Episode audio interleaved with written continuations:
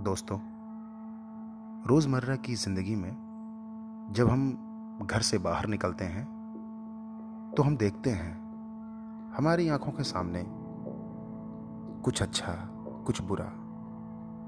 कुछ ऐसे भी लोग होते हैं जो शायद बुरी चीज़ों का विरोध करते हैं, लेकिन कुछ ऐसे होते हैं जो देख करके चले जाते हैं और वो उदासीन होते हैं।